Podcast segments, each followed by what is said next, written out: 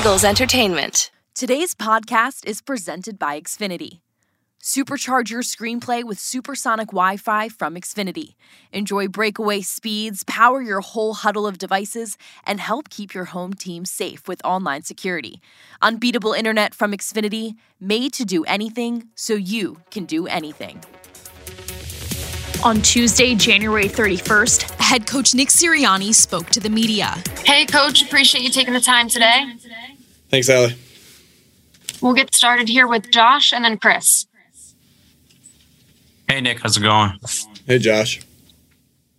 First time speaking with you since the matchup has been finalized. Just general thoughts on the Chiefs, and also where were you able to watch the game on Sunday night? We watched the game at my house. You know, we obviously stayed at the stadium for a little bit, took pictures with the family and things like that. You know, enjoyed the moment, and then really got back to the house around the second half. Had my parents there, my wife's parents there, my brothers, their families. My sister, my sister-in-law flew in, and her husband. He's actually from Kansas City, and that's where I met my wife. So he is not conflicted, though. He is a Kansas City Chiefs fan, but he also knows that he comes to my house every Christmas, and so he's rooting for us now. But that's where we watched the game. As far as the Chiefs, obviously they've been really good for a long time. Great organization. Coach Reid's a great coach, and Patrick Mahomes, one of the best players in the world. Travis Kelsey, Chris Jones, they got good players everywhere and really good coaching. So, we're just in our early stages of studying them. Having a couple weeks here, yesterday was more of a review the game day and doing some of the logistics things, and then with everything. But then today, we're in our early stages of studying the Chiefs, and that's where we are right now. But really good team, obviously, as you would expect, as they're in the Super Bowl. Go ahead, Chris, and then Dave.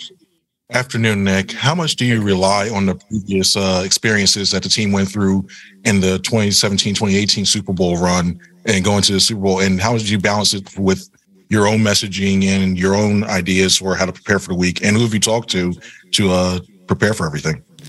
I've talked to a lot of different guys. A lot of people, obviously. Handful of guys were here as far as our players go for the Super Bowl in 2018, but there was a lot of people in the building, that were here as far as the things that and that's obviously an advantage schedule wise, things like that. I've talked to multiple different coaches. Kevin Patullo's helped me a lot with that as well. Being able to reach out to some of the other coaches that have went through it through this before, so we feel good about our schedule, about what we're doing this week, about what we're going to do next week, and everything like that. But you just go through the process like you do with everything else, and try to leave no stone unturned. When you're thinking about what's the best schedule for you as your team, and the year's different, right? The year's different. So we obviously have the schedule that the team used in 2018. But there's obviously going to be some adjustments and differences because the way we practice different. There's just some different things, and but just trying to not leave any stone unturned and do what's best for us as a team. Go ahead, Dave, and then John. Hey, Nick, with that said, what do you want to accomplish this week before you actually get to Phoenix? Yeah, without giving too much out there, I mean, you're working on getting your game plan, a big chunk of your game plan done and practicing like a normal week, knowing that the schedule when you get out there next week's a little bit different, right? And so you're going to try to keep everything as similar as possible, but we're going to keep, the next 2 weeks as normal as we possibly can for our guys and, in our schedule. Go ahead, John, and then Bo.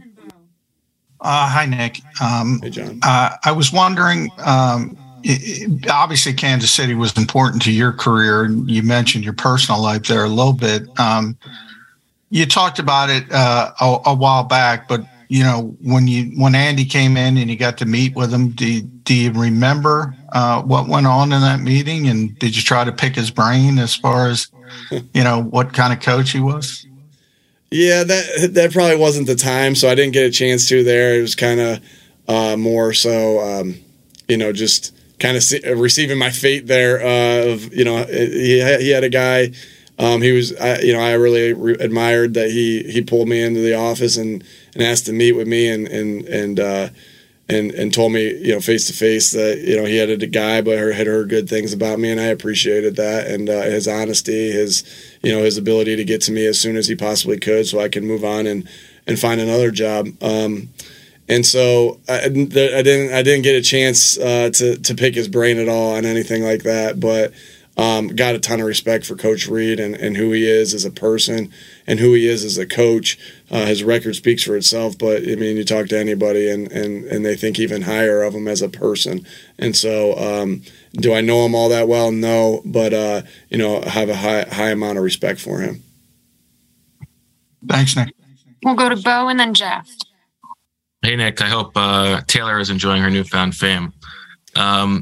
I want to ask you about the actual game planning process. I think you were asked about, you know, handing over the play calling to Shane, and said that the thing that you enjoy more is the game planning process during the week. Why is that? You know, that's just it's just the process. You know, it's the same reason that you enjoy the journey of the season more than maybe you enjoy just one particular game. Because it's just all about the journey. You know, I love being in the game plan meetings, going and grinding and dissecting through all the film, and finding the little things that you need to find to help the players be successful, put them in good positions, help them understand the opponent. And so it's just the camaraderie with the coaches, the camaraderie with the players. When you go through that process together, we talk so much about connecting. That's a big important part of it, of the connecting, because, you know, you're tired together. You feel like your eyes are bleeding at times together. All our backs and our necks are messed up because we're sitting in these chairs, looking at a computer screen.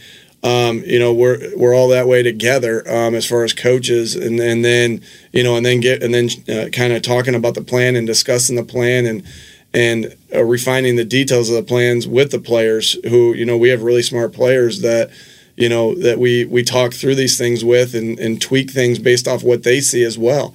And so it's the grind that you love. It's the journey that you love. It's the camaraderie from the grind and the journey that continues to pull people together. Go ahead, Jeff, and then Rob. Nick, just getting back to Casey real quick. Was that more important for your professional or your personal life, your time there? Well, I got to say personal life. I met my wife there. And so... Sorry to put you on the spot there. But everything, you know, obviously, you know, meet my wife there, and that will always be a special place to us because of that. And then professionally, right, my first stint in the NFL. You know, obviously, so it was really important both ways. Kansas City is a great town. We really enjoyed our time there. My wife had a lot of friends there. I made some good friends there as well, none of which I would assume that are rooting for us, our family, this weekend, but that's okay. You know, when you have something as significant as meeting your wife there in that city, you know that's always going to carry that place, that time frame, that city is always going to carry a special place in my heart because of that. Was the wedding there? No, it was in Springfield, Missouri, which is about, and that's where my wife's from, which is about they're close to like Arkansas border, so it's like 3 hours southwest maybe of that. My geography is not great. Someone else might can help me with that. Go ahead, Rob, and then Zach. Nick, I heard Todd Haley tell a story of how you kind of stalked him at a YMCA to get to know him and ask for a coaching opportunity. Do you remember that experience, what it was like? And obviously he gave you your first shot in the NFL. You know, so somebody introduced Todd and I. I was home for a couple weeks in the summer, and Todd was there vacationing, and somebody that was at the gym said, "Hey, this is a local college receiver. You know, he plays at Mount Union, and then hey, this is the receiver coach. I think it was Todd was at the Jets right there." And so it all started off like, well, how do I make myself a better football player? That's where I first met Todd. How do I make myself a better football player?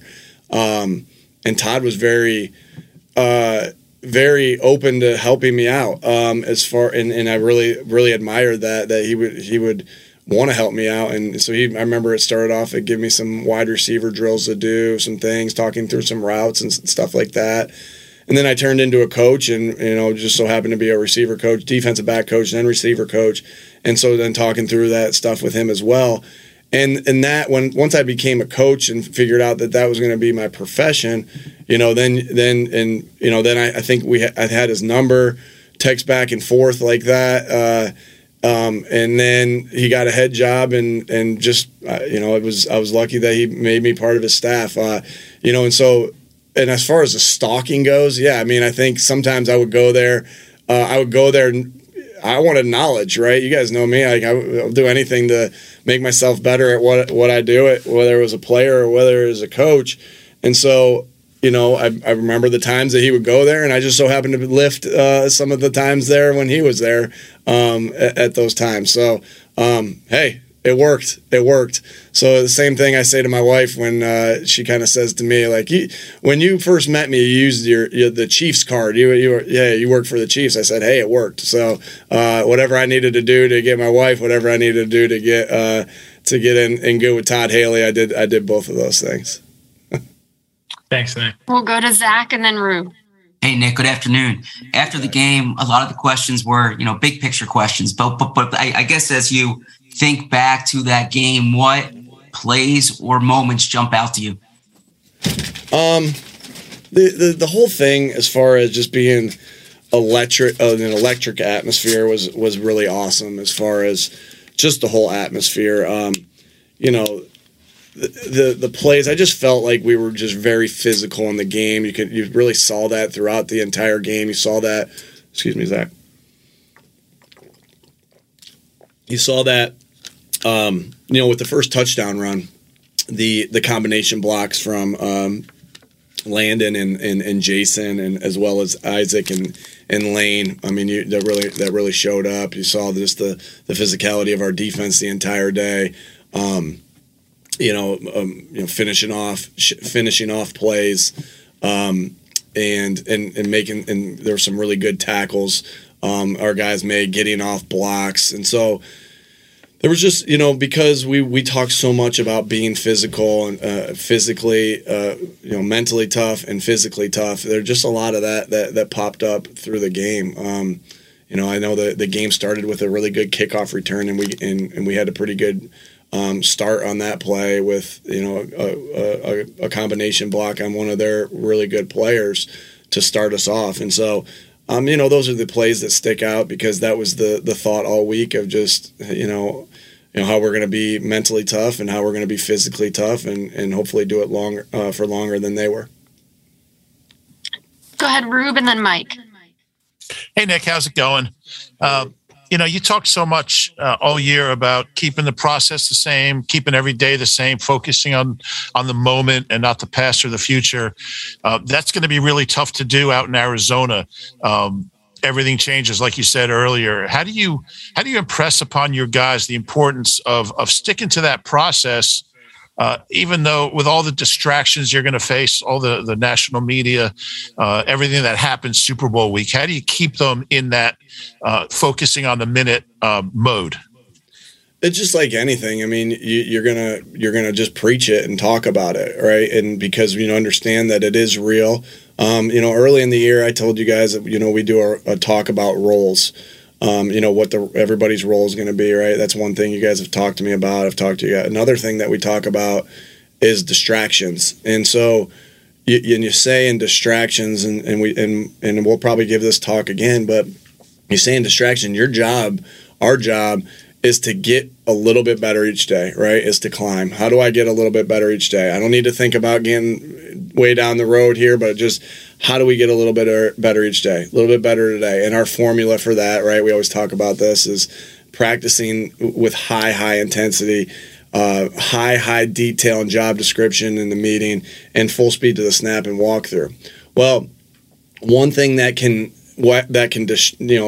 stop you from getting a little bit better each day, even if you are doing those three things I just said, is distractions in the outside world. So we talk about that. And everybody's distractions look different, right? It's not everybody's distractions aren't the same. We all have different distractions. And so, you know, we'll touch back on that and just understanding like, hey, what can stop you from doing this to go 1-0 each day so you can go 1-0 this week? Distractions can, because I already know exactly what to expect when we go out there and practice. Our guys are going to practice their butts off. I know they're all those different things, right? All the things I just said. It's just, you know, how do we eliminate distractions? And it's hard, right? Because it will be hard. It will be a challenge. But again, when you're playing for something that's bigger than yourself, right? Because of the relationships that you have with the teammates that you have and the coaches that you have, then you're willing to sacrifice things, right? And that's the definition I talk about all the time. That's the definition. The greatest motivators love, and I know our guys love each other, and sacrificing things is one of the greatest indicators of love. So it's just, hey, how do we know your distractions is the first thing. Try to eliminate them as much as you possibly can this week, with what's going on, so we can go 1-0 each day. I mean, that will be essentially the message of what we talk about, and it will be a repeat, and that's essentially a repeat message that we started the year with. And you say, too, things like, well, you guys have went to such great lengths, put your bodies through so many different things, sacrificed all these different things to get to where you are now. Let's see if we can continue to eliminate the distractions for these last 2 weeks, so we can reach our goals. Go ahead, Mike, and then Howard. Hey, Nick. First things first, I just want to point out that based on his rendition of the fight song, Jalen may heal faster than me, but he does not sing better than me. So just pointing that out.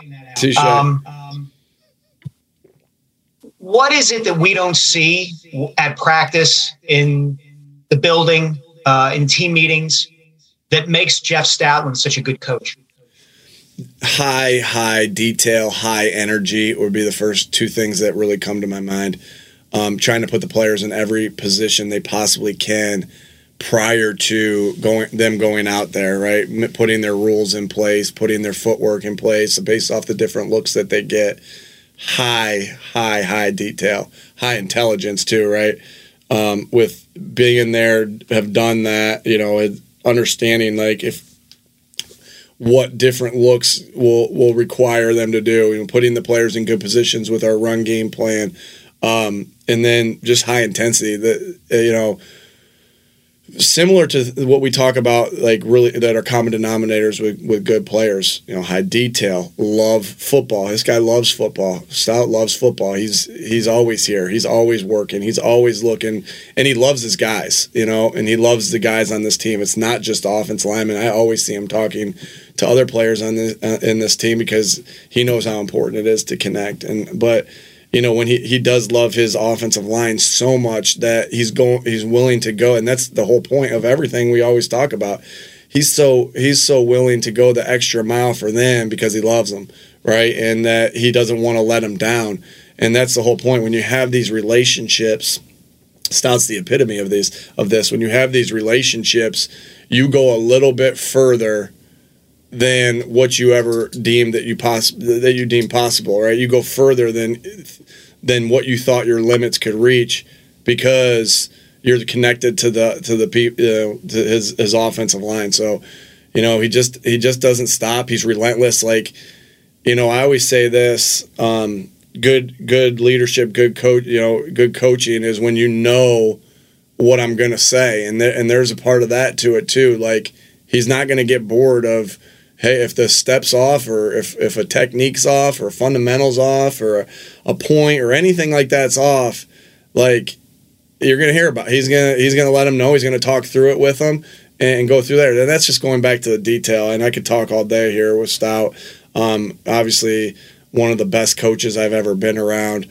And, you know, our guys greatly, you know, the proof is in the pudding with it, you know, with the development of his players, of of how good his players play for him and how good they want to do for him as well. All right, we have time for two more, so we'll go to Howard and then Martin. Nick, I know how you like to absorb knowledge to obviously move further and further along in everything you do. It's a game, but we know it's a big game. What is the best advice you or your coaches or anybody got preparing and getting ready for this game that you can use and maybe impress upon with the players? It's going to go back to the same thing that we kind of started the playoffs with. Like, it is the next game, and don't try to make it too much. Like, don't try to make too much of it, as far as we understand the stakes. Everybody understands the stakes.